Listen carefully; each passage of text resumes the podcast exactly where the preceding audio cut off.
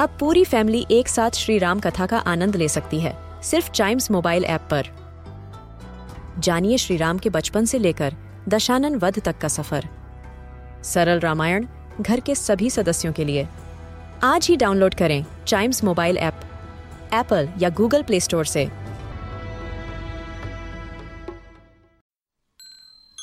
This is Chimes Radio, original podcast. Hindi वर्णमाला का हर अक्षर है शब्दों का कोश। आइए सीखते हैं कुछ नए शब्द हिंदी वर्णमाला की कहानियों के साथ। ब की कहानी। आज मैं तुम्हें ब अक्षर की कहानी सुनाती हूँ। बहुत समय पहले एक जंगल में बलदेव नाम का बाघ राज करता था। बाघ राज कैसे कर सकता है, दीदी? बाग तो एक ऐसी जगह होती है ना, जहाँ पेड़ पौधे लगे होते हैं। वो बाग नहीं, बाग होता है, गौरी। बाग, बगीचा, बगिया, एक ऐसी जगह जहाँ सुंदर सुंदर पेड़ पौधे होते हैं, फूलों की बेलें लगी होती हैं। हम जिस बाग की बात कर रहे हैं, वो शेर वाला बाग है। ओ शेर वाला बाग! हाँ गौरी, अब आगे की कहानी सुनो। बलदेव के राज में सभी जंगलवासी बहुत खुश थे। जंगल में बलराम नाम का एक अड़ियल बैल भी रहता था। बलराम बड़ा ही घमंडी और बड़ बोला था। वो किसी की बात न मानता, केवल अपने मन की करता। एक दिन बलराम को किसी दूसरे जंगल में जाना था। रास्ते में बिन्नी बकरी का खेत पड़ा। खेत में उसने बंदगोभी लगी हुई देखी। बलराम का मन ललचा गया और वो खेत में घुस गया। बलराम ने बंदगोभी खाने के लिए पूरा खेत तहस नहस कर दिया। बाद में जब बिन्नी को बलराम की करतूत पता चली तो वो बहुत दुखी हुई। ऐसे ही एक दिन बलराम को आम का पेड़ दिखा। आम का पेड़ देखकर बलराम का आम खाने का मन हुआ। बलराम ने आव देखा न ताव और आम गिराने के लिए पेड़ में तेज तेज टक्कर मारनी शुरू कर दी। पेड़ काँप उठा। उसी पेड़ पर एक बल्लू बंदर भी रहता था।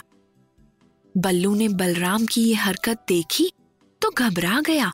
बल्लू ने बलराम को बहुत समझाया कि वो उसका घर ना तोड़े, पर बलराम ने एक न सुनी। बलराम को आम तो मिल गए, पर उसके बदले में उसने पूरा पेड़ तहस नहस कर दिया। बल्लू क्या करता? वो कोने में जाकर रोने लगा। कुछ दिन बाद बबली बिल्ली ने मक्खन बनाने के लिए अपने घर के आँगन में एक बाल्टी दूध रखा था। बलराम बबली के घर के पास से निकला और उसने बाल्टी में दूध देख लिया। बलराम ने चुपके से बबली के घर में घुस के सारा दूध पी लिया। जब बबली को इस बात का पता लगा तो उसे बलराम पर बहुत गुस्सा आया। बहुत परेशान होने के बाद सारे जंगलवासी राजा बलदेव के पास गए और उन्हें बलराम की सारी हरकतें बताई। बलदेव को दुख हुआ। कुछ देर सोचकर बलदेव ने सारे जानवरों से कहा, आज के बाद कोई बलराम से किसी भी तरह की दोस्ती नहीं रखेगा। सभी जानवर अपने घर वापस लौट गए। सबके किनारे कर लेने से बलराम अकेला हो गया।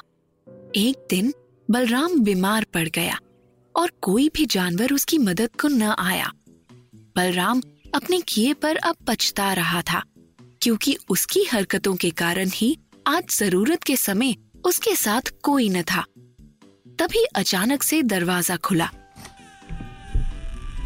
और बिन्नी बकरी अंदर आई।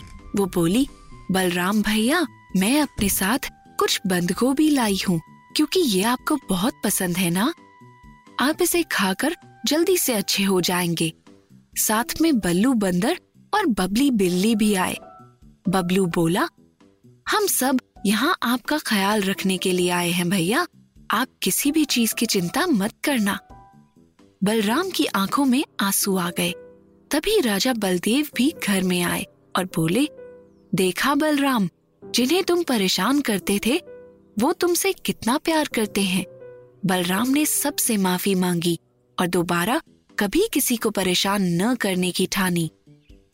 तो बताओ गौरी और अंजलि, इस कहानी में कौन कौन से शब्द ब से आए? ब से बहुत, ब से बलदेव, ब से बाघ, ब से बलराम, ब से बैल, ब से बड़बोला ब से बिन्नी ब से बकरी। आगे अंजलि बताएगी। ब से बंद गोभी ब से बल्लू ब से बंदर ब से बबली ब से बिल्ली ब से बाल्टी ब से बताई ब से बीमार। हमेशा की तरह बहुत बढ़िया। चलो, अब सो जाओ। शाम को गेंद और ब से बल्ला लेकर ब से बाग में खेलने चलेंगे।